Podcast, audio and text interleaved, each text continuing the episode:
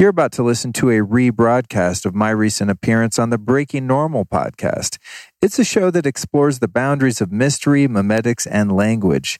The host, Daniel Eisenman, who's been a featured guest on my own podcast before, approaches the show and the world with a unique perspective, and as a result, creates some deeply profound conversations, including the one you're about to hear. This was one of the most real, raw, and far out guest appearances I've done to date and I thoroughly enjoyed this opportunity to get weird and wild in the realms of metaphysics and spirituality.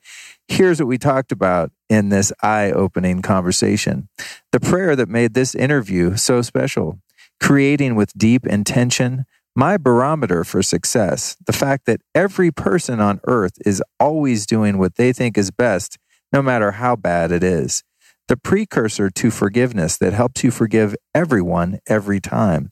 Catching a passion for spring water and why I believe it's the best water choice on the planet. The difference between God and spirituality, struggling with imposter syndrome, my understanding of and relationship with a higher power. And finally, Daniel and I unpacked the insane amount of supplements and nootropics I took before this very interview. Spoiler alert, you can probably tell the vibe was abnormally lit and we let you in on the secrets to what made that possible. Enjoy this rebroadcast of the Breaking Normal podcast and make sure to get over there and check out Daniel's show. It's one that I truly enjoy.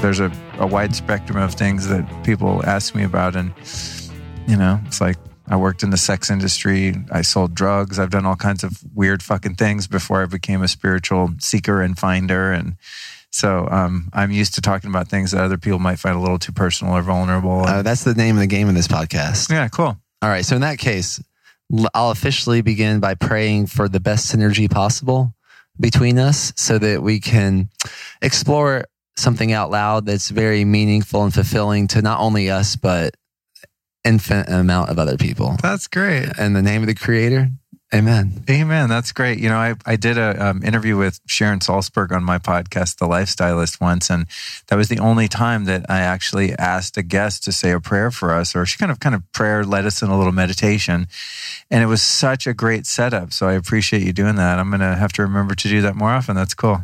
Wow, thank you. Do you have a prayer that you would like to share? And under the context with our interview earlier, yeah. I believe we're praying already. Yeah, but yeah, if there's yeah. something that you want to intentionalize in this creative constraint of whatever it's going to be 40 minutes or so, you know, I would love to hear about. It. Man, it. for me, it's like the barometer of success is always doing my best to serve the highest good and knowing that I'm included in the highest good. So if I say the highest good for all, that means, you know, the ex wives, the teachers that beat you, everyone that's ever, you know, harmed you or crossed you in any way, the highest good for them and all the people you don't know and yourself. So I'd like our conversation to serve the highest good. Okay, great. Yeah. And on that note, what I was imagining was my imagination of Yeshua or and or Jesus Christ carrying the cross to his execution in a way to his crucifixion, and doing it voluntarily. And wow. I, I, imagine that when you were saying to have this type of love for um, yeah. people, your enemies, your ex-wives, whatever the people, forgive that, them for they know not what they do. Yeah, it's a great way to live, you know, because every person at any given time is doing what they think is right and what they think is best. Even the most depraved human beings, the child molesters, the abusers, uh, the murderers, the serial killers, they all think that that act at that given moment is the best thing that they can possibly do. It, a human being cannot do something they don't think is a good idea. Because otherwise they wouldn't be doing it, you know? It's just that I think some humans are are misguided, some have experienced trauma, and some are overtaken by dark forces and energies of of evil, frankly. And um, even in those moments, they're they're doing the best that they can, and not that they should be condoned. But um, it's not even that you need to forgive them because um, forgiving them would uh, indicate that they've done something wrong and that they're guilty. Okay, so check this out. Precur- precursor to forgiveness is just understanding that we're we're all innocent at a fundamental level, and anyone that breaks the moral code um, and breaks laws and harms others should be sequestered away from other people so that they can't harm those people. That's my perspective on that. Yeah. By the way, we're here with what I would reference as Luke Storey. That's Is that me. the name of your podcast? Is that the name No, the name of my podcast is the Life Stylist Podcast, but my given name is Luke Storey, and I tell stories. So who knew? You know. Well, that's a big topic too. Is that how much do you think that your storytelling abilities came from like that symbol placed on your experience from the beginning, like the chicken or egg type of thing? Do you know what I'm getting at? Yeah, yeah. I don't know, you know, but I I have I have had the awareness that when I was a kid, um, and I really hated school. I mean, a lot of kids hate school, but school was literally like prison to me. I mean, I hated school from day one. Uh, and how I dealt with school was being the class clown and just entertaining myself and the other kids and kind of being the center of attention. And then I became much more insecure and um, introverted later on as I just developed, you know, various neuroses and addictions and things like that. And so it's been really fun to actually have my more true innate personality emerge over the last few years that I've been producing content and doing the things I'm doing and telling stories like I am because I get to be that goofy kid again that I was kind of born to be. And part of that is um, just in my nature to tell stories and also tell the stories of other people. When I interviewed you today briefly, I mean, I want to know your story. I'm interested in the story of each and every entity that I encounter. So, um, a purveyor of stories and a creator of stories. I don't know which came first, the chicken or the egg, but I like to be in front of people and um, highlighting other people. And I'm learning how to not shy away from it and be insecure about it. I guess is what I'm saying to embrace embrace that part of myself and not hide anymore. You know. Uh, I can so resonate with that. This is pretty much in the ethos of Breaking Normal because the cover of the book is a guy that's in a self imposed prison with the key to his freedom at the tip of his nose. And the subtitle is Rewild Your Inner Child and Set the Truth Free. And I think that Oh, that's cool. it sounds like you're maybe there's a, a natural archetype for you as a jester of sorts, Yeah. and like calling up the bu- bullshit Yeah. in a fun way. Yeah, and a and a you know a, translator too, because I think for some people, say um, making esoteric, really far out woo woo spiritual concepts and practices believable and applicable is difficult, and you need an intermediary to break them down to their fundamental parts so that you can implement them in your life. And the same would be true of biohacking technologies and some complex, more scientific applications of data and um, and technology. And I'm okay at talking to people on both ends of that spectrum and um, translating that information for people for the layperson that can go, okay, cool. Now I get why I should do this kind of breath work, yoga, meditation, uh, prayer, studying, uh, et cetera, and why someone might want to endeavor to go poop in a jar and send it away to check their gut biome or whatever. You know what I mean? Yeah, this is bringing up a lot of things. One is just after our podcast, a little after our podcast, I was doing some breath work with Troy Casey. Oh, I love Troy, man. I interviewed him yesterday. Cool dude. yes, yes. Cool dude. And he was asking us, like after an exhale, to hold your umba. Uh, what, what is this called? Around your sacral or sex center. There's You call that the mulbund, the mulbund. Mulbund, And So he was asking people to flex that. otherwise known as the taint. Oh, yeah. And so, and then someone else spoke up and was like, basically, you know, that area between your asshole and your balls, you just kind of, there's a spider web kind of structure there and you tighten that. Yeah. And then the person was like, oh, thank you for speaking English. So I saw like that Right, right. translatable force Right. already experienced like since I met you last. And I love watching yoga teachers um, try to not say um, try to not say genitals or not say rectum. you know? Like a yoga teacher would be like, "Okay, tighten your bottom region, sort of down there." You know, I'm like, just say pucker your asshole. Let's just be real about it, So, uh, or not. Actually, I don't even. That doesn't sound very. yeah, nice, I can, I can hear, don't think I, want to hear that. This is the point that there is Yeah. like, yeah, finding the balance of extreme honesty has been an art for me. Because there is a, this sacred, like maybe I don't want to use. I think something about asshole. Asshole is not Yeah. a pretty word. I, I'm someone that swears a lot, for better or for worse, and th- just calling someone an asshole doesn't have the connotation. But if you talk about a person's asshole, it's just like gross. I, I don't like the sound of that at all. Weird, and I don't even know if I knew that until I just said it in that context. I'm like, yeah, I don't think I want to say that or hear that. Wow. Thanks for catching yourself in front of me and calling yourself up in front of me. It reminds me to do the same for myself. And that being said, how I described like how I was like I don't know Luke that well. I was telling Greg, I'm like, wait a minute, yeah, I know Luke really well because what I know about Luke is he's passionate about spring water, and even though that's a little, that tells me a lot. Oh God, that's my thing, dude.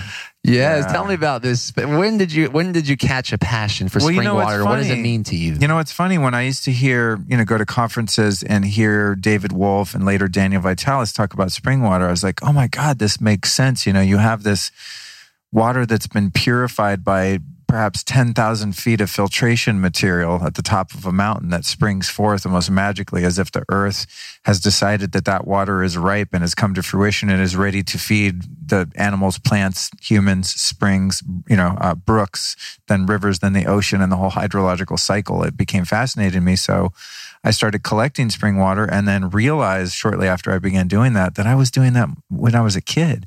I used to go out with my grandmother um, in a place called Evergreen, Colorado, which is a, a, bit west of Denver in the Rockies, kind of on your way over the Continental Divide and um, near somewhere near Golden, I think ish. Anyway, she used to take me out and we would collect spring water and we'd bring these glass jars and it was just, it was like a normal thing. It wasn't even like, okay, Luke, we're going to go get spring water. We would just go out and take these little walks in the sun and hikes in the spring and we'd bring these big bottles of spring water home and drink it. And it was cold and crisp and delicious. And it was a connection that I had to my grandmother and to the land, and uh, had uh, lost that memory until I started collecting it again. And so um, it was a new thing that was actually not new to me. And my experience of it is that it's literally Mother Earth delivering this nectar, this sustenance. And it's my belief that the the Earth, the planet itself, actually makes water. That there is there's some water that's been through the hydrological cycle, meaning ocean water has precipitated precip, precip, precipitated. What the hell is that word? Precipitated, I think, up into the clouds, right, and becomes a cloud, and then the cloud travels from the sea over land and either rains or snows onto the mountains. That water then either seeps into the mountains and becomes aquifers, which eventually become springs, or it trickles down the mountains, becomes rivers, and goes back into the ocean and back up again. That's one side of water. And you could say that water is pristine if that cycle's been long enough where it has been cleansed from industrial uh, pollutants, right? But then there's also water that is called primary water. And I've done a little research on this, and that's water that's actually never been above the surface of the earth. So we don't know. Perhaps it's 100,000 years ago, it was ocean water that went up and over and back into the land and is now underneath. But um, there's been testing of waters that proves that it's actually never been on the surface of the planet before, which would indicate that the planet made that water. And that's the chronic ass spring waters, the primary water. And you know it when you get to a spring that's like 10,000 feet up there's a spring outside of uh, between Meeker and New Castle, Colorado, on the I 70. It's uh, near Glenwood Springs, for reference, right along uh, above the Colorado River, maybe uh, I want to say eight miles up, you know, but it's really high up. And man, you drink that water and it's just like, bing, you're just alive. Drink a huge glass of that, it's freezing, low minerals, mid alkaline level, and it's just like you're drinking pure energy. And you don't get that from any filtered water, bottled water, any water that's old. And even I was such a geek at one point, dude. I made these um, these uh, light proof uh, covers for my five gallon spring water carboys, and I would keep it in my basement like fine wine. And I would I'd actually protect the water from uh, the photonic energy present from the coming through the windows and the interior lighting in the house, and I would protect it and keep it dark and cold um, to preserve that that energetic imprint of the water. And then eventually I got lazy, and now I just keep it in my kitchen. But for a while there, I was doing that. An interesting thing happened. One time I went up to get water in LA at a secret spring that will remain unnamed because everyone started going there and then the Forest Service put the kibosh on it. So I don't name it anymore. But um, I got spring water, I brought it home and I put it in the basement. And one night in the middle of the night, I'm sleeping and I wake up to a kaboom. So what the hell? I go reach for my gun, my underwear, trying to get up. I run in the other room and my whole downstairs is flooded. And I was, what the hell? And I opened up the closet door or the basement door where I kept this water by the kind of water heater and stuff and the electrical panel. And one of them had exploded because I put a rubber cap on it and I'd filled the water so full that pressure had built up from coming from high altitude to low altitude. And I was like, whatever that water is, I want the water that explodes. You know what I'm saying? You Nah, get some arrowhead water delivered in a plastic bottle, you put that shit in your garage, it's never exploding. And I have no idea scientifically why that happened, but it was impressive enough for me that I thought, wow, I'm onto something here. Yeah. By the way, thank you for the notes about the springs in Colorado because our next um our next tribe design is in Colorado on June Mm-hmm. Oh, 6th. where? June. Uh, we haven't decided the location. Oh, okay, yet. cool, cool. But I'm like, oh, you're giving them me good cues to what I'm looking the- for. You know, where's the beauty? I mean, I'm biased because I, I, you know, this is where my dad's from and where I lived a lot. But it's the Roaring Fork Valley? You know, the whole area between Aspen and um, Glenwood Springs is just beautiful. And there's hot springs you can go to in that area. There's um, cold springs you can drink. There's rivers to jump in.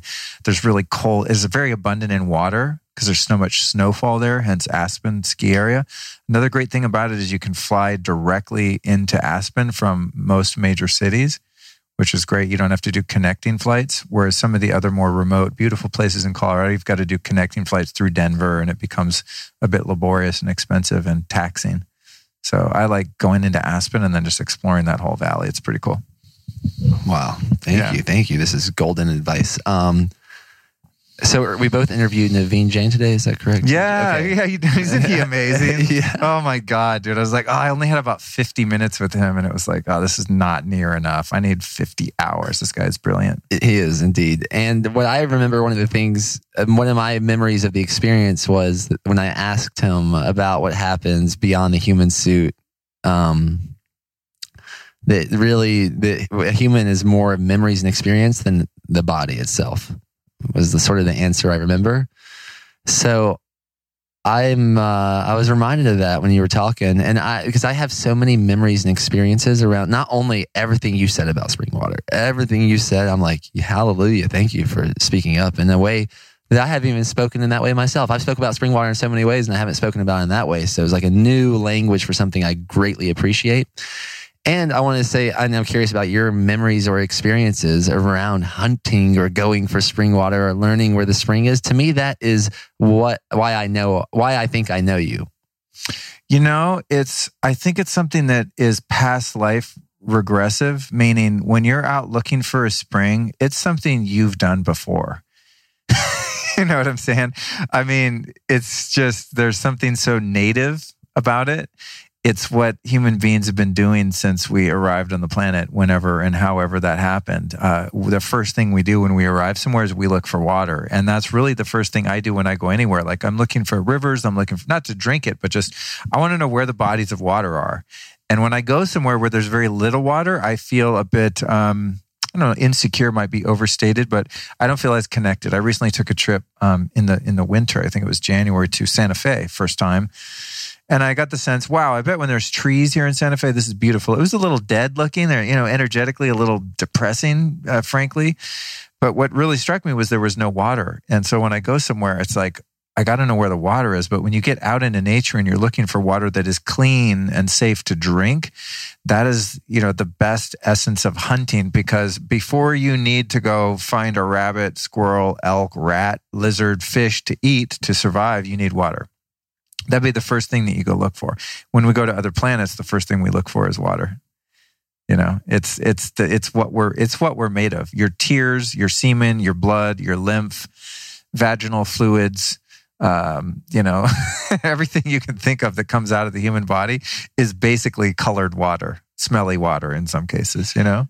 So it's, it's the fundamental, um, you know, primary substance of, of life. And so to go out and find that and know that that's like your first job. And once you've secured the water, now you can go out and forage and hunt and do the things you need to do. So I think it's just this primordial need, urge, craving. And when you find water that's safe and pure and cold, it's the ultimate reward.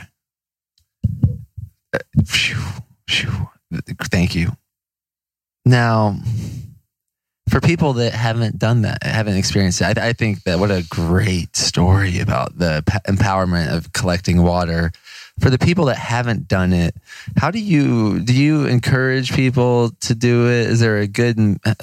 Yeah, it's funny, dude. Um, there's uh, I actually made a PDF, and not to like plug my my stuff. I mean, it's free, but I made a PDF on like the best drinking water, the best bottled water. If you're going to use a filter, the best filtered water. I did a deep dive PDF because I did uh, a trifecta podcast series called Water Wars with Daniel Vitalis, uh, Seth Pruzansky from Tourmaline Springs, and my friend Mukunda Singh, who has a company called Live Spring Water, which is on the West Coast.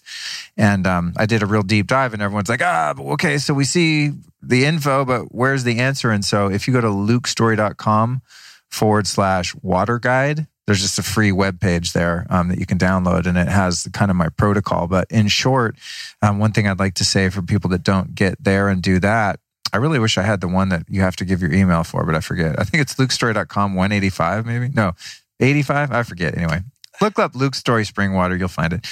Um, I, i'm like such a bastard. I don't want to give away information without getting someone's email address so i can later send them my podcast and things like that. God, the uh, the confines of being a marketer and a content producer at the same time. But um, what I'd recommend for people is that you don't just go drink any random water. You have to understand the difference between a spring, a brook, a stream, a river, a lake, just groundwater, still water, just laying somewhere, that is not water you want to drink. So, the, by the true definition of a spring, it's water that's not been pumped by man, uh, that it's just sprung forth on the surface of the ground, but you've got to get it at the source in order for it to be safe. If waters run five to 10 feet down a hill from a spring, it's likely that there's pathogens in it because some animal has come to drink that water and taken a dump in it while they're at it.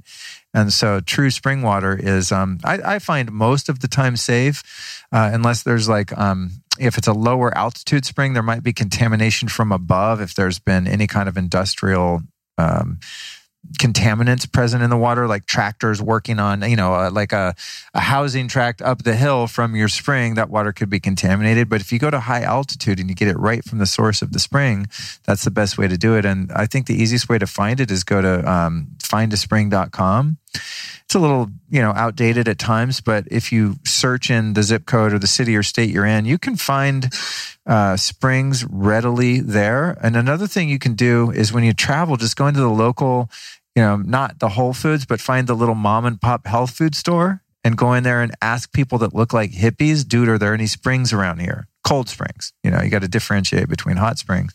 And generally you don't want to drink hot spring water because it's it's sitting in high mineral usually so it's not great drinking water. But say, are there any drinking springs around here? And in almost every little mountain town, if you find the health food store, there'll be some hippies in there that know, and they'll give you some coordinates, and you'll go out and you'll get lost as hell trying to find it, and then eventually you'll find it. That happened to me in Pagosa Springs, Colorado. I went to the health food store. I was like, "Yo, girl working behind the juice bar. I was like, "Is there any springs around?" Yeah, go five miles out on Highway 76. Take a right at the third dirt road, past 45 pine trees. Look on your left. You'll see a bird's nest. You know, I mean, it was just like, God, okay. I wrote down the directions. Went out. My dad and I, because my dad's my spring water hunting buddy, old time Colorado hunter and fisher type, and um, we we went and walked around for about three hours. We couldn't find the spring, and then on our way out, we're like, "It's right there." Yeah, we found it, and we filled up, and it was beautiful. On your way out, this is such a classic experience, like an archetype of an experience in my life up to this point is like going for something so hard. The new and noteworthy is perfect example. I was like going for this new and noteworthy from when I understood. I was like, I did everything I understood. Yeah, yeah, yeah. And uh, Greg was the one that researched it and gave me a formula, and I just did it. I need Greg on my team. and then I, and then I didn't. Uh, we didn't think we made it, and I let it go. I let it go. But yeah. then I found out someone tagged me in a photo, and I was like, we did it. And then this is the same thing with when I saw Davina get birthed. Deanna, she's all in on this birthing, all from the beginning, like at home, at home, in peace. But when it really peaked, she was fully surrendered. She didn't know what was going on anymore. She gave up. She actually, like, she actually gave up when Davina's head came out. And I was like, there's something about this archetypal experience of going so all in on a, fulfilling a path or hitting a peak or going for it or sending it, however someone thinks about that and then surrendering after when you do it, regardless of the results. And uh, that's that's what that's bringing that for me. Can you does that bring yeah, for you? Yeah, absolutely. I mean, that's that's a, a good metaphor for a lot of accomplishments. Is that um, it's in the yin of receiving. You know, the yang is the hunt and the yin is the receiving. And sometimes you've exhausted the yang and, um, or yang as people correctly say it. I still say yang, up the yin yang. Um, yeah, you've exhausted the yang energies, the male energy, the seeking, the hunting, the overtaking. Um, and then, you finally surrender and let go and you look around you're like oh it's right there and then the yin happens you know it's sort of like it's the same way with um, seeking god and, and a, a, spiritual practice you know for me too it's like remember one time woman someone said to me uh, a wise sage once said you know i said man i'm you know, I'm praying like I, I don't feel God. Like, what the fuck? I'm frustrated. I'm still suffering with negative emotions and a negative life experience. And I'm, I'm, I feel like I'm surrendering, you know, and they're saying, dude, fighting is not surrendering. If you're still struggling and fighting, you haven't surrendered. And they said, um, you know, Luke, if, if, are you really seeking God? I said, yeah, man, I'm. you know, I want this God thing. I want to be spiritual. I, I sense that that's the answer to my woes. And they said, well, Luke, I'll tell you what, man, you got to ask yourself this question. If you can't find God, guess who moved? you know, and that's because I'm so, you know, fervently seeking God that I'm actually missing the fact that there is nothing but God. You know, it's like God didn't go away. It's not that I have to go out and seek God in India or find God, that it's in this, you know, uh, cave in the Himalayas. God is, as you said earlier, so aptly and correctly on my podcast, that there's there's nothing here that isn't God. The spiritual practice is here. The yoga is is life. I don't have to go to a yoga studio. Um, to experience yoga. This is yoga, and I don't have to sit and do my Vedic meditation twice a day, um, although I do and will. So I love it, but it's um, the meditation is right now. And so um, there is a balance there with that, you know, seeking and um, putting in the effort. And then there is a time to allow and uh, have the universe respond to your yin energy of just going, okay, it's here the whole time. If you would just surrender and stop fighting the experience and stop um, exerting so much effort in something that really only requires you to let go to receive.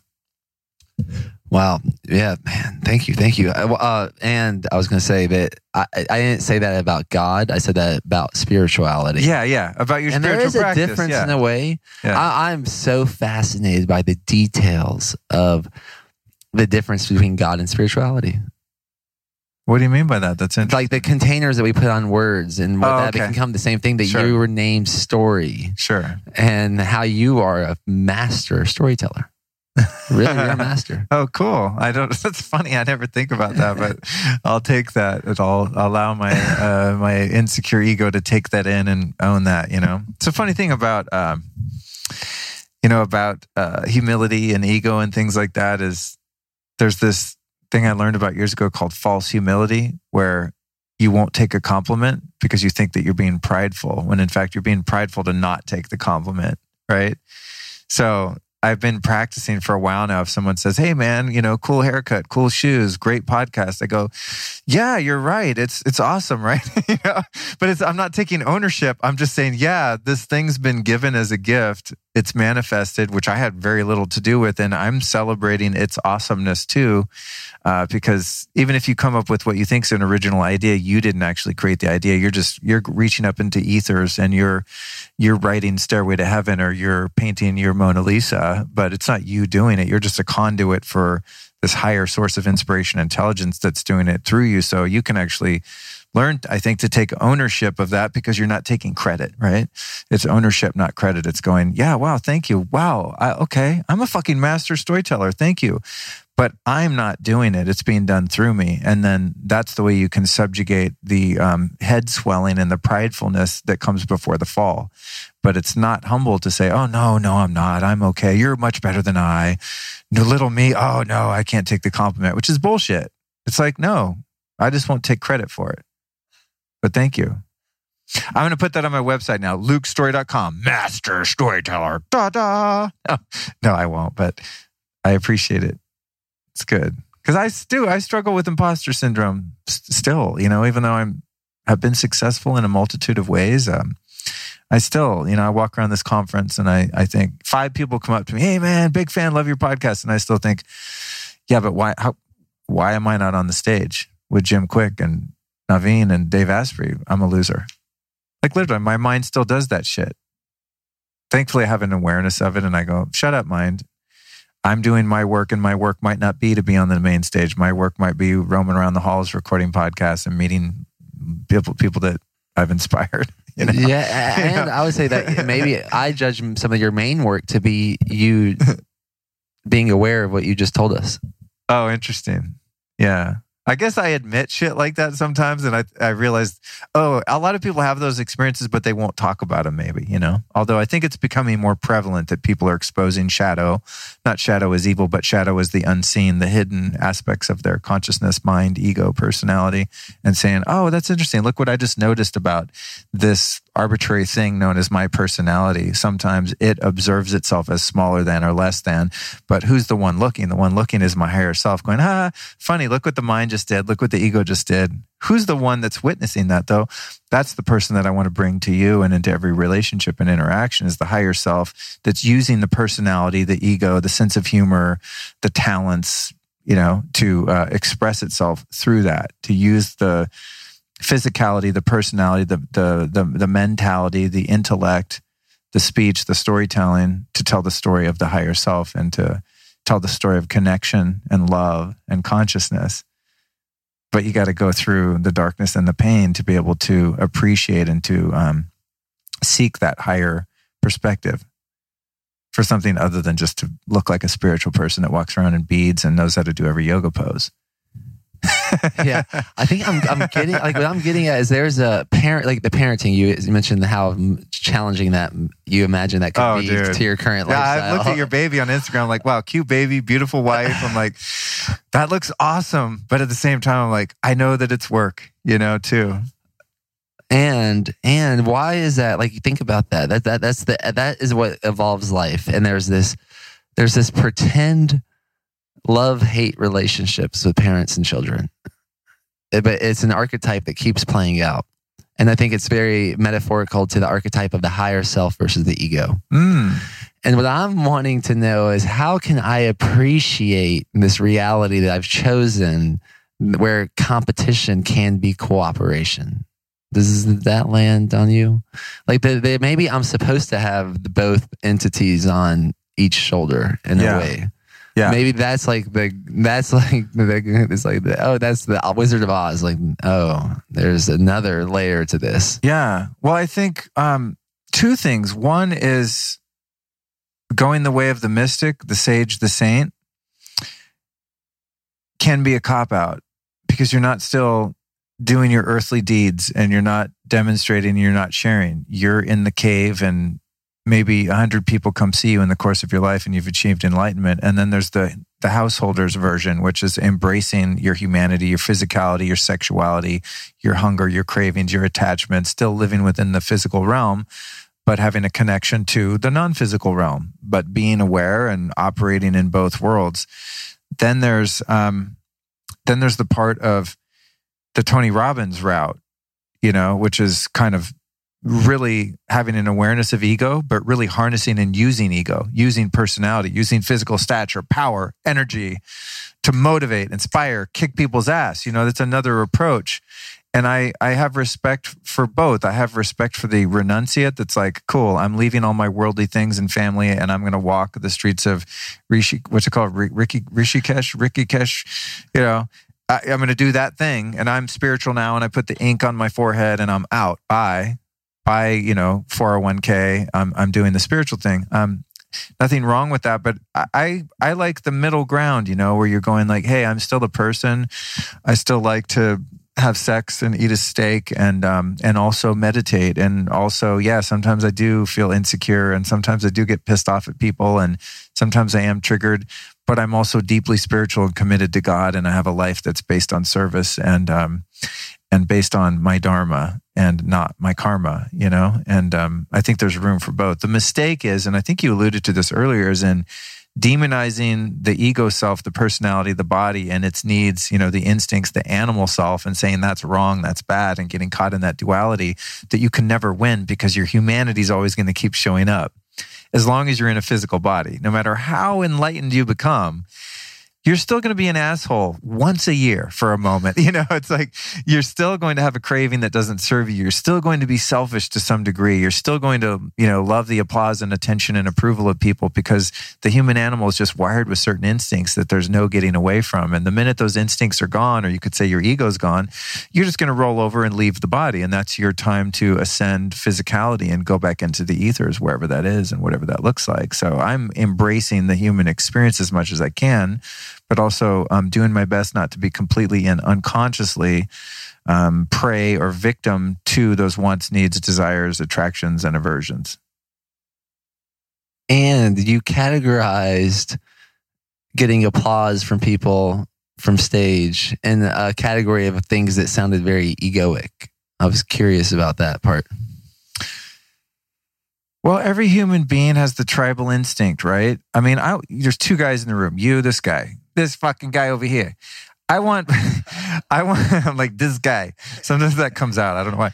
Um, I want you guys to think I'm funny, smart. I want you to respect me. I want you to support me. I want you to be my friend. I want you to tell people about how awesome Luke Storey was. I want people listening to that to go to my website, to give me money, to do shit, go to my events, you know, lobby for me to be a main speaker at the Bulletproof Conference next year.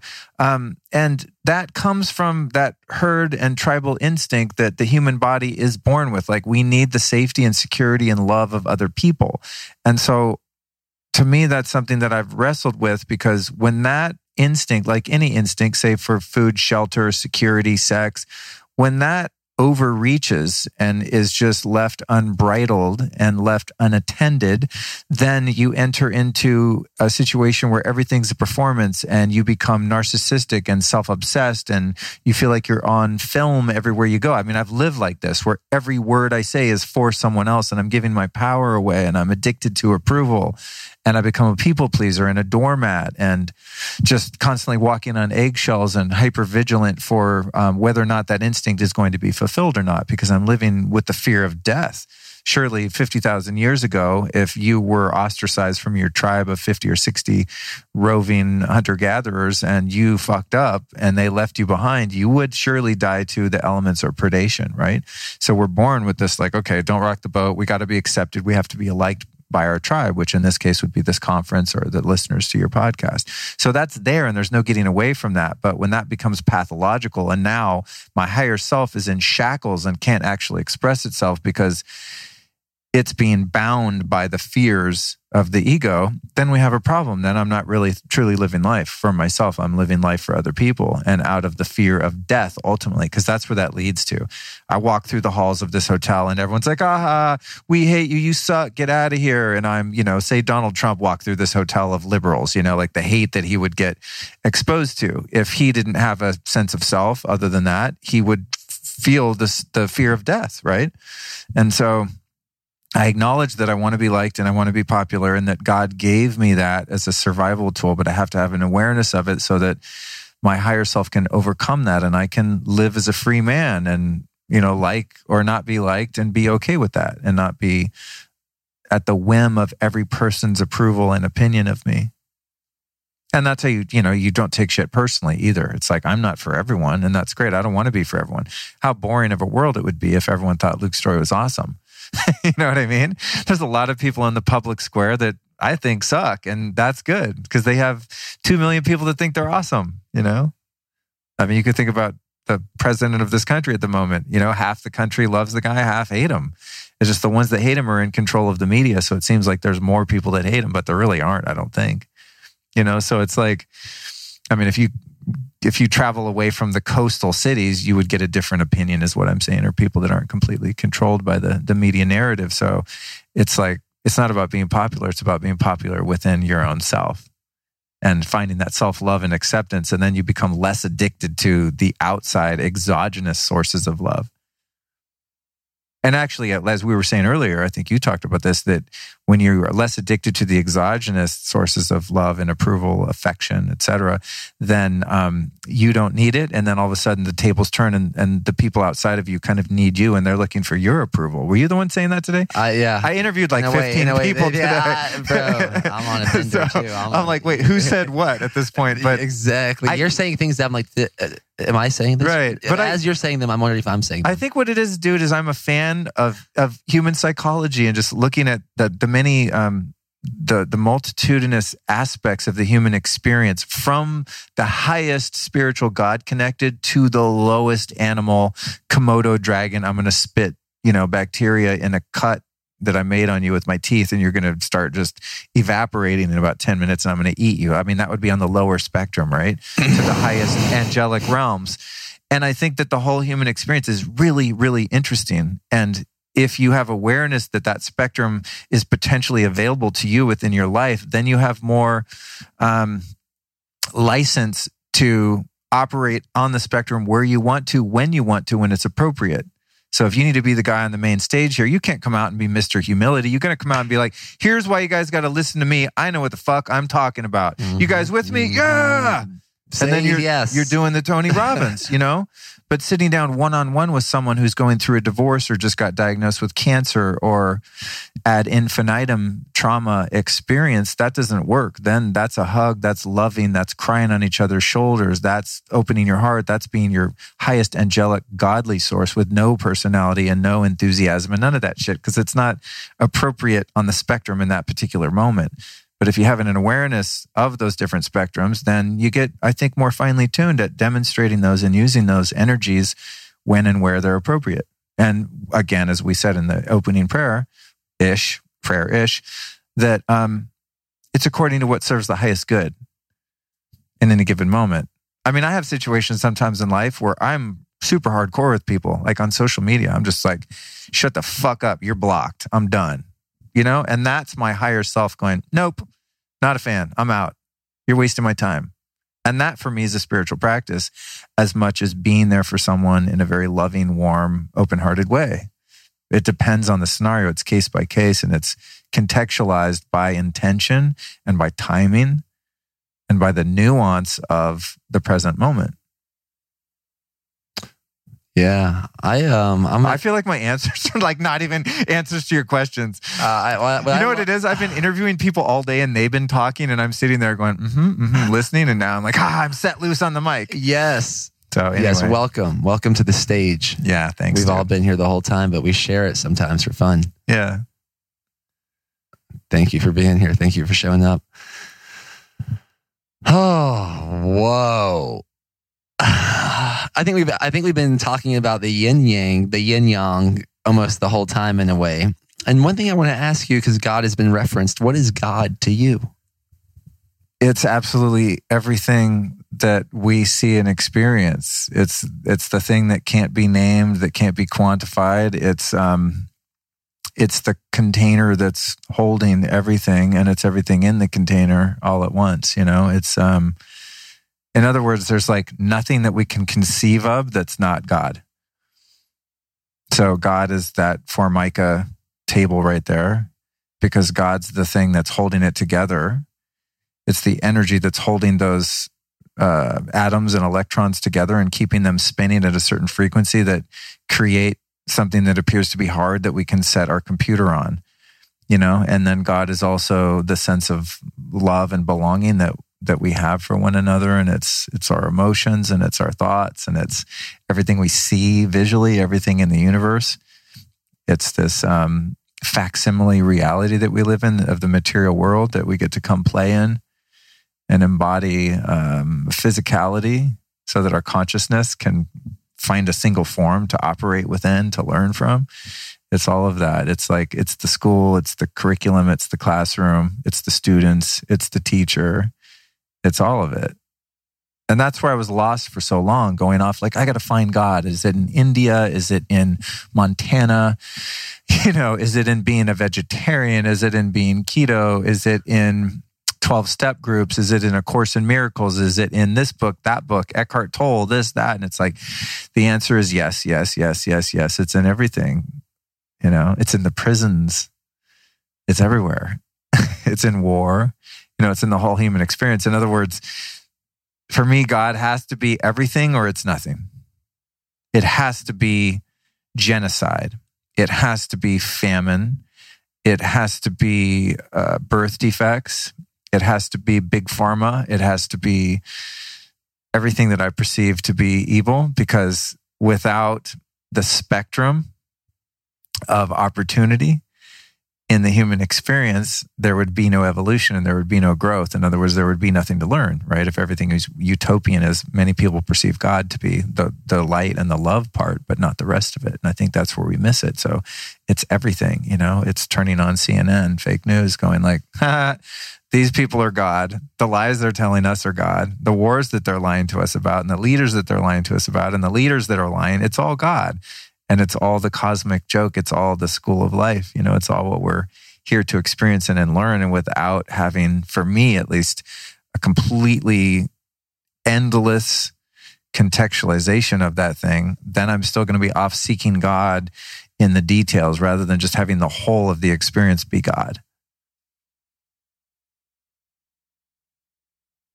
I'll be trying to find it in a church. You know what I mean? Maybe if I go in here, is God in here? Is God in here? It's like, no, God's the thing that made me have the thought, I think I need to find God. You know, God's trying to find itself through me. I don't even call God a God a lot of the time or a him. You know, it's not, it's a him, it's an it, it's a thing. And people get pissed when you say God is a him if they're a feminist. And I'm like, it's not a him or a her. I mean, come on, really? We got to get past that that's a problem right there. It's a it's an it. It's a it's an everything. It's not even an it because then you could point over there and go, it's that. It's not. It's everything. I like the I am that I am. It's unnameable. Like Another one from that's the Bible. Cool. There, I am. That's that, cool. When Jesus was asked who he was, I am that I am. Yeah. And then the Tao Te Ching, the best way to strip the power from something is to name it. Right, right. That's funny. I was talking to a homie of mine a couple days ago, and I said, "How you doing?" He's calling me. He's kind of having a hard time. He said, "Man, I don't know what's been going on. I've been having these. I've been having anxiety attacks for the past few days."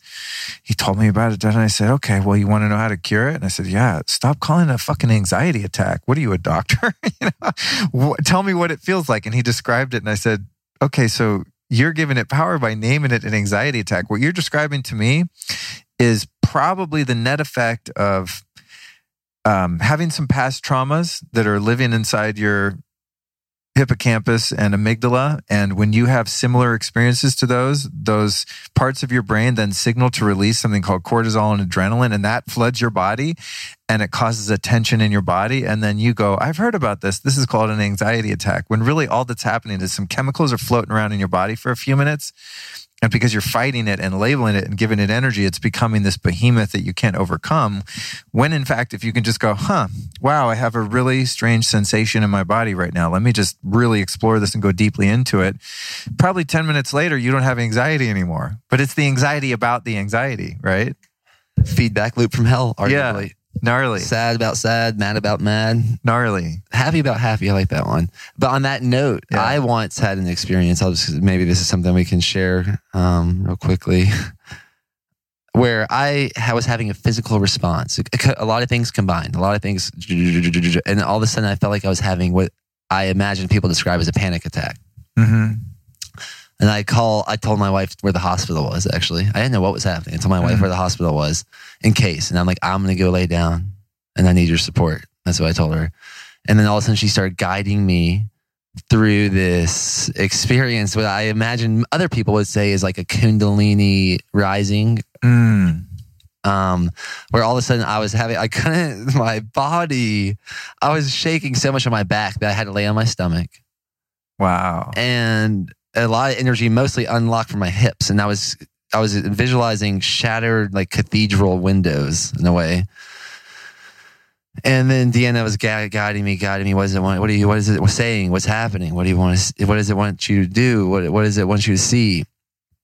And it was like Jesus and a snake. Jesus and a snake were like the two things. And and I finally got Deanna's guidance. I answered something like that they want to be in they're in harmony. They're they are in harmony. That they are in harmony.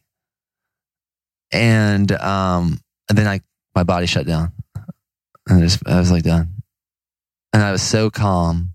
And for about a week before that, I had this thing that I thought was I was so vertigo-ish. I was so vertigo-ish for about a week leading up to this I was thinking about going to get like a CAT scan or something. like, and I was I was like researching like, do I want to do this? Like, what the? And I was getting and I got acupuncture. I was doing it all. I, the acupuncture and some Chinese herbs really helped, but it really kind of cracked at that experience I had. I love those experiences. and I don't know, yeah, I don't know if you can relate Dude, to that because that was like a weird one for me. That was definitely a breaking normal moment for me. Yeah, I, you know, I think because I used to do a fair amount of illicit drugs, that I, I just love those peak experiences, you know, and I'm the type of person that could easily get habituated to even natural peak experiences. And I've had, um, I've had a lot of those. You know, there was one time I was actually in, I was in Santa Monica sitting there on a balcony, just like this one actually, in an apartment building with my spiritual teacher uh, at the time, who was a biker that rode a Harley and smoked cigars. And we were sitting there smoking cigars, talking about God. And he started sharing some uh, traumatic experiences that he'd had as a kid. And he started kind of tearing up welling up a little bit. And he was just having a healing moment. And i just had this overwhelming sense of compassion and caring for him. And i started crying. And dude i mean it was so trippy. I'm sitting there and all of a sudden i start feeling this heat in my chest. And then my chest just starts like vibrating and there's just this fucking it was like oh god i was like my body turned into kind of a puppet you know and i was just like uh, and I'm just crying, tears just pouring out of my eyes. And it's just like my body had been overtaken by this energy of compassion and love. And I'm just like sending it into him and I'm just locked into him as he sits and talks and cries. And it was maybe 10 or 15 minutes of this, but it was definitely the sense that I was being kind of visited by something, right? Could be God, uh, angels, you know, guides, who knows, that kind of thing. But that was one of the first experiences that I had where I realized, oh, things are not as they seem. Like what you know, what we experience here in what we call quote unquote um, normal day to day life is not the whole story. And that was that experience. And then and then it was over. And it's interesting because I was very disappointed that it didn't keep happening. You know, I was sort of like kind of pissed at God for a minute. Like, dude, why did you just give me a little sliver, a little taste? I want to live in that place all the time. And I guess the answer was that the goal is not to live in that place all the time. The goal is to live here on earth and to do God's work. And um, every once in a while, you get a little crumb where God just kind of taps you on the shoulder and goes like, "Hey, psst, this isn't all there is. Watch this for a minute." And you could do ayahuasca too and get that too. I recently discovered where you know the veil of this version of reality or this limited spectrum of um, this field of the um, the dimension that we live in here, the dimensions that we live in here, that this veil was sort of lifted and you're like, oh shit, there's about 450 other dimensions here that I'm in now, right? When you're in a journey like that. And that's another thing. But then you still have to come back and do your work here. You can't live in the ayahuasca grid of the ETs and the shit that I was experiencing. Although I actually wanted to stay there. And when I came out, I was like, I wanted, you know, I want more of that. I'm one of the few guys that's ever done ayahuasca and is like, I think I want to do that again. Everyone's like, whoa, whoa, that was heavy. I want to break. I'm like, I mean, I know better and I'm not going to use that plant as a party drug, but um, I really like those peak experiences, but I have to learn that the peak experiences aren't the goal. You know, they're just a little, they're a little taste we get, you know, where universal intelligence or God says, like, hey, there's more here than meets the eye. And I'm going to give you a little glimpse of it, but know that that's not the goal. You know, the goal is to still be here and do your work, but to have an awareness that, that I'm here, you know, that there is an energy there, there is a force there, and there is much more than we're able to perceive from our li- limited senses. And so we get these momentary awakenings like that where you're like, what the hell is going on? I kind of like this, but kind of not. And then afterward, you're changed forever in some way, if a small, indiscernible way, and sometimes in major ways, where all of a sudden you're like, wow, I'm not angry anymore and I love everyone. What happened? I don't know. It was a little gift from God, a little bit of grace where you're able to see through the veil for a moment and see the, um, the infinite potential of love. Yes. Wow. Fun shit, man. so fun being a human. I mean, it's arduous at times and it, it kind of sucks in, in one way. You know what I mean? Honestly, there's one side of it is like, God, it's a lot of work being in earth school.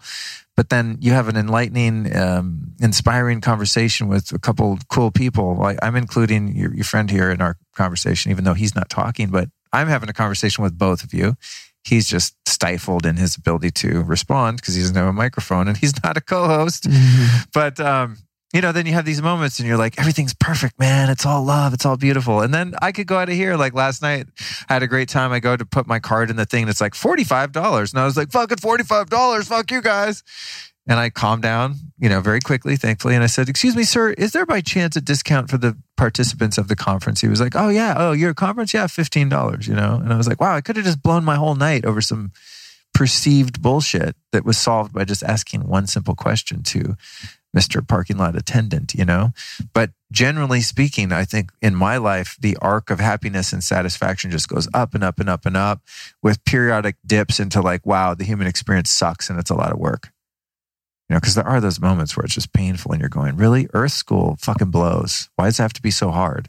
But then you make it through the hard part and then you're in an even higher place with a, a higher perspective and a more broad understanding of how it all works and becoming less attached to it being beautiful and um, you know light and bliss all the time so then you can go into the dark alleys and those dips in the experience and still appreciate that as part of the journey just as much as the love and light parts like we're having right now that's what I think. Mm. That's my story. I'm sticking to it. Okay. One of my favorite hikes where, and I actually, I have a, a request for you. Do you listen to audiobooks? Oh, constantly, dude. Have, have, you listened to Breaking Normal by any chance? No. I'd love for you no. to listen to is, Breaking Normal. Is it on Audible? Yep. Oh, dude, dope. First off, I'm going to get it because I, and I think I even have credits on Audible because I just burn through audiobooks constantly. Great. And then after we stop recording, I want you to tell me how do you get a book deal and how do you get an Audible? Because I have like four books in my head right now that are starting to break out of my skull. And I'm like, I have to sit down and write. But then I I'll well, tell you, this is part of the story. Oh, cool. This is how I did it because I didn't, I didn't know how I was going to sit down and type this. Yeah. But I felt similarly. Yeah. So a guy messaged me one day, like right when I realized I admitted that's not for me to sit and type this. I got to figure out another way. Right. A guy messaged me roughly around that time saying, like, sending me his, how he writes, how good of a writer he is, and how he might want to partner with me for writing for things. Wow. So we invite, I invited him to a house in Montana for a month. That was weird how I mentioned Montana earlier. yes. Like of all 50 plus, I think, what is there, 52 of them? Um, I think it's 50, but isn't that reason I think though? it's 52. See, that's 52 like, cards come out in a deck, 52 that- archetypes. but that's, um, isn't that interesting though? Just, and hold that thought, please. But isn't that interesting how in the ethers, the idea of Montana is in the room? Oh, right? Or yeah. is in Oh, yeah. Like, why would I, I don't, I have no associates with Montana at all. For Oh, any, oh, really? Oh, no. I thought that was a big thing for you. Oh, like, Oh, I mean, no. That's just a normal topic for you. Oh no no no! No. I have no. I never talk about Montana. That just is the state that popped in my mind because it's in your consciousness and your experience. You know, so those are the things that happen where I'm like, really, you don't believe in God or something other than just this limited experience. So anyway, so dude, you go to Montana with dude. Yeah, so I invited him to come out, Okay. and uh, we rent this place between. Have you? uh, So Bozeman and Livingston, uh, about an hour outside of Yellowstone National Park. Oh, cool. And another girl is like reaching out for some things, and I know she's a massage therapist. I'm like, here, we'll come out to Montana for a month. You can do a massage and hang out. And so then all of a sudden we have a setup where this guy who he used he was studying to be a spy. So all, all I want, I'm like, oh, you know where I'm most inspired to talk about this? I'm going to talk about it. And you're going to record. We're going to record, and that was the idea. We're going to create a book. I'm going to speak it, and he's going to write it. And I just decided to do the most amazing things I could do, and then just talk while when, when I felt inspired, and we would be there together, and he was doing them with me. And one of the things we did was uh, hike up this the biggest mountain I've ever hiked up. I'm not, I haven't done huge hiking, but it's outside of Bozeman, Montana. Seven and a half miles, pretty much straight up. So it's a 15 mile round trip hike, and we did it in silence. But there's seven waterfalls of the best waterfall, the best water on earth. Uh, like so, every mile I pretty much stopped and took the one of the best polar plunges of my life. And it reminds me of how you painted your picture of like reality of up, up, up, up, a, a dip. Up- Yeah. and maybe that dip is not negative. Maybe that is like vitalistic to the Right. supercharge of getting in the spring water of space and stay like, if we, I made it that far. Good. Let's appreciate that. Like the yin, back to the yin. Yeah, Anyways, yeah. I was thinking about So- that mountain, and I know you would appreciate the story. You, I, Yeah. I can tell you more details about how to do that. I, some Wow, people might get offended if I told the exact location. Yeah, no, that's cool. That's cool. Yeah. Um, but so so you.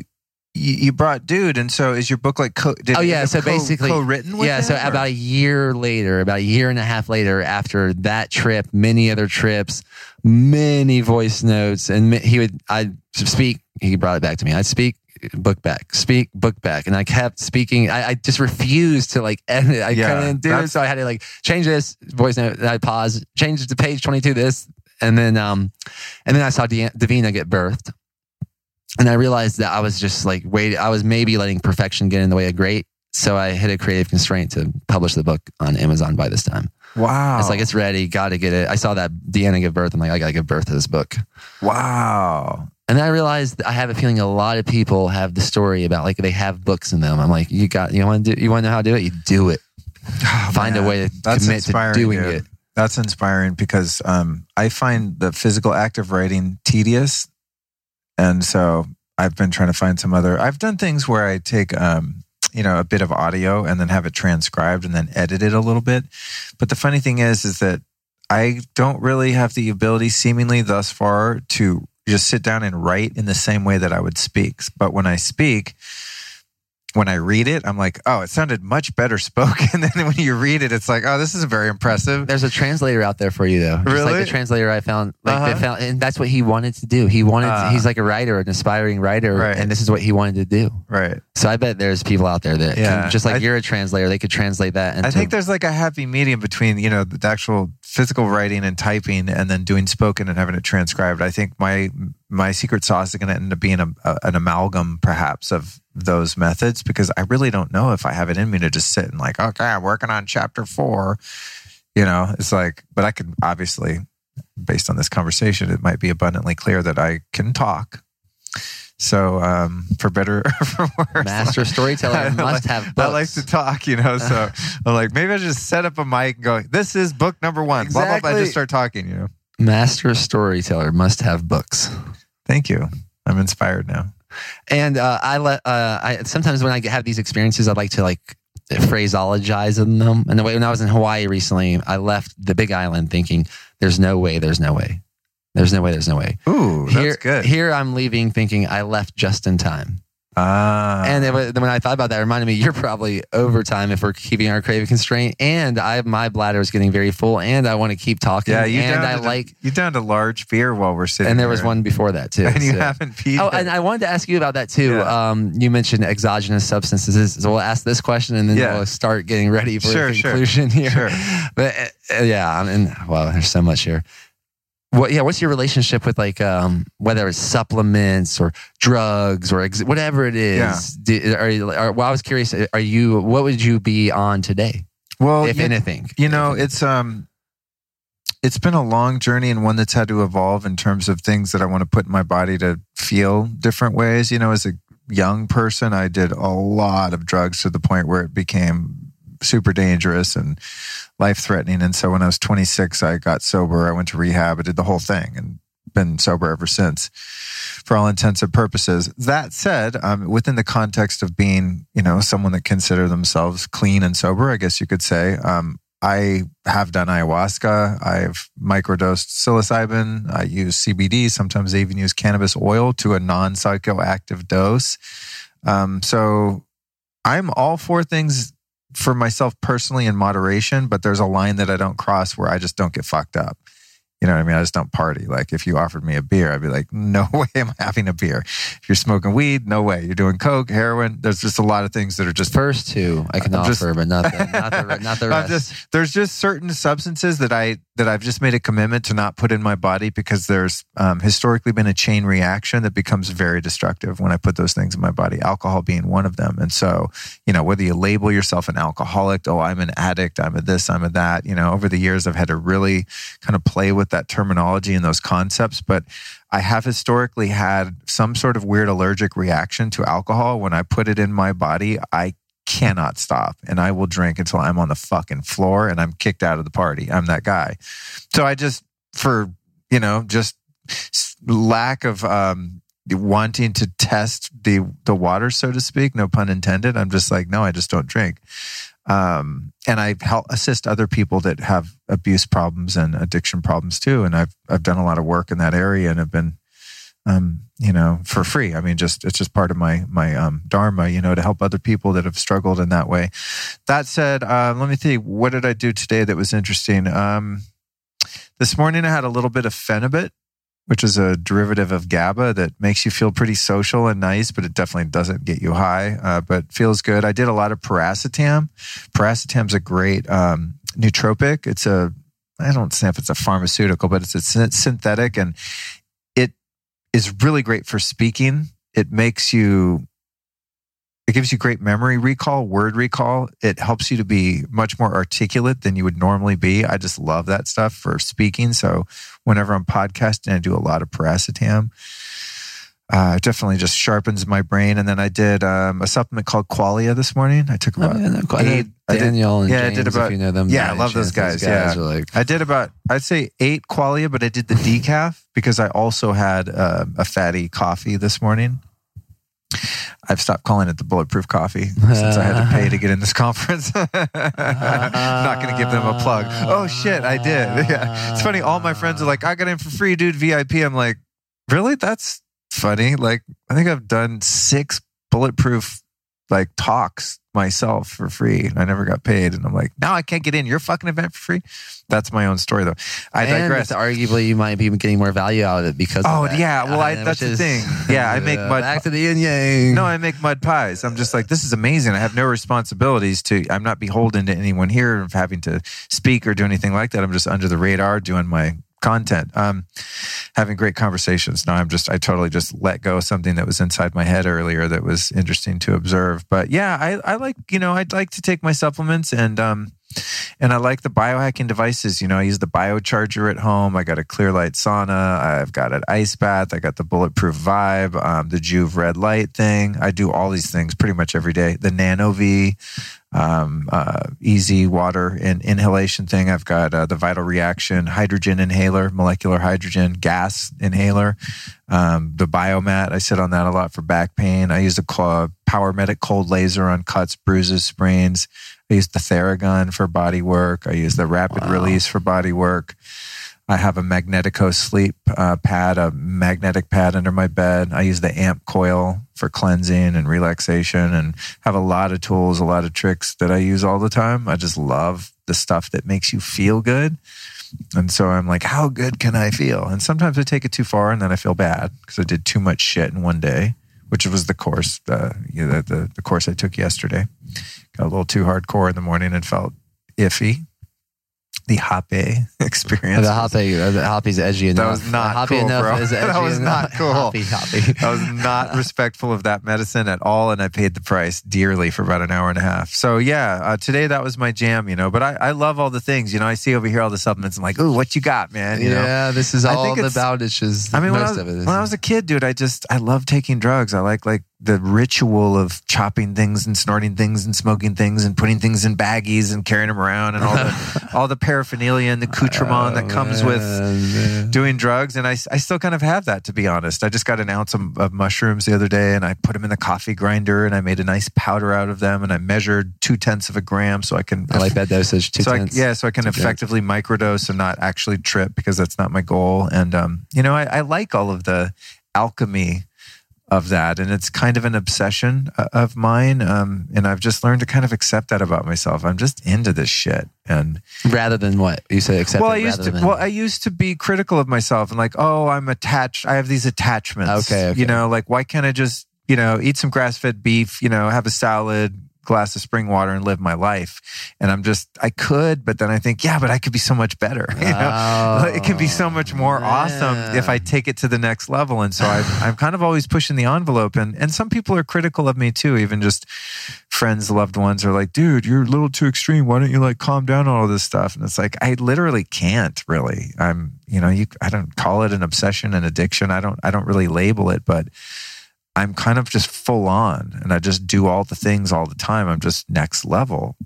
yes, Yeah, I yes, just- you are. Yes, you are. so, you know, I've had to just accept that part about myself. I'm just wired that way for the time being. And maybe someday I won't be, you know, maybe someday I just, you know, wake up, have a bowl of oatmeal, you know, an egg and live my life. I don't know. It's just right now I'm like, what are the 50 things I can take this morning to just maximize my experience? And, um, and I've got a lot of them figured out, you know, I have some cool stuff because I can take a normal person that doesn't do any of this shit. They come over to my house and I'm like, all right, give me two hours. Tell me how you feel right now. You have anxiety, you're depressed, you're tired.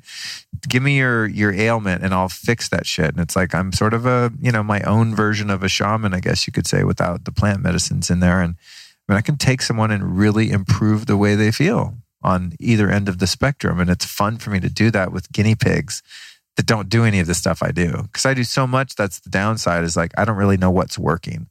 So if you're like, what's the coolest thing you did today that really had an effect? I go, I don't know. There was a hundred things. so Wow. there's there's Wow. the the ill effect of that is I don't know which one of those hundred was the real needle mover if it was a combination of all hundred. You know. Well, I'm inspired to uh, meet more uh, spring hunting connoisseurs because my inkling was definitely spot on that we have so much in common. I- I we could go on forever, and my bladder is definitely being the Let's end it. Let's end it. Pull the plug. And I am so stoked to share this space and time with you. What's the best way for people to find out more about you? And you mentioned that you do like some two or three hour podcasts, and now I realize how because you're an expert, at, like a master at this, a master Well, at this. you So know, thank you. Thank you. the rabbit holes are are uh, plentiful and they're deep. You know, that's the thing. And I, I think that's you know it's one of the freedoms we have right now with these uh, form long form media. You know, if you have a YouTube channel or uh, like your buddy JP, you know, I mean, you can do whatever you want. Really, we're not beholden to the advertisers on my podcast. Like they don't care what I talk about. I can talk about chemtrails. President Trump, whatever. Like the, the sky's the limit. You know what I'm saying? And so um, you can't do that on the evening news or going on Dr. Oz or going on Oprah or doing mainstream media. So we're really fortunate that if a conversation needs to be three hours, it's going to be fucking three hours. If I want to say fucking three hours, I'm going to say fucking three hours. Right now in the United States of America, we have that freedom and that's beautiful. And that's how information is being shared. So, yeah, I tried to make my podcast one hour and it was just too annoying and stifling. So sometimes they're like three or four hours. If that's too long for someone, they just listen to another podcast. It's, you know, there's plenty out there. Or they listen to one part of your podcast or 30 seconds of their podcast. Yeah, and it whatever. just changes their life forever. It doesn't even matter, you know. Hey, listen, in the algorithm of iTunes, it still counts as a download if they press play. you know. Good information. But anyway, um, people can find me at my site, lukestorey.com, S T R E Y uh, story.com. And um, and then, you know, my main sort of voice right now is my podcast, the Life Stylist Podcast, three words, uh, on which you were a guest today. I don't know whose will come out first, but I interview experts in the fields of spirituality, mindfulness, yoga, meditation, um, and biohacking, health, uh, functional medicine doctors, people that invent natural cures for everything that ails us and stuff like that. So it's kind of a mind, body, spirit uh, mashup on the show. And I put out one every week. And that's then kind of helped me create a platform where I go out and do my own workshops and public speaking events and interact with people and help to produce transformative experiences that will someday probably blossom more into the things that you're doing, you know, not in a conference center, but take people out to get spring water and do that kind of stuff. yes, sir. So yes, I- sir. you know, you're inspirational to me in that way of being able to deliver knowledge to people and share that um, that element of it, but do it in a way that's experiential. You know, like in like imagine like Tony Robbins and Wim Hof. You know what I mean? Like you know, just doing an outdoor kind of thing where it's full immersion, but there's also knowledge being shared and you know people working through stuff, which sounds like what you're doing, which is cool. So Yeah, you're pretty much describing the next tribe design in Colorado. that's June cool. It's 6th. amazing, dude. And I'm- the way you I'm describe it too, the you do. art of storytell- storytelling. Like when I, what is a tribe? A tribe is a group of people sharing stories around a light to be less afraid of what's in the dark. Right. So the master storyteller is vitalistic. The person that's the master spring hunter is vitalistic. Thank you for being in your dharma and sharing your story. Dude, thank you for giving me a platform. It was so fun to cut loose after a long day of listening. Thank you. Peace in, guys. Keep breaking normal.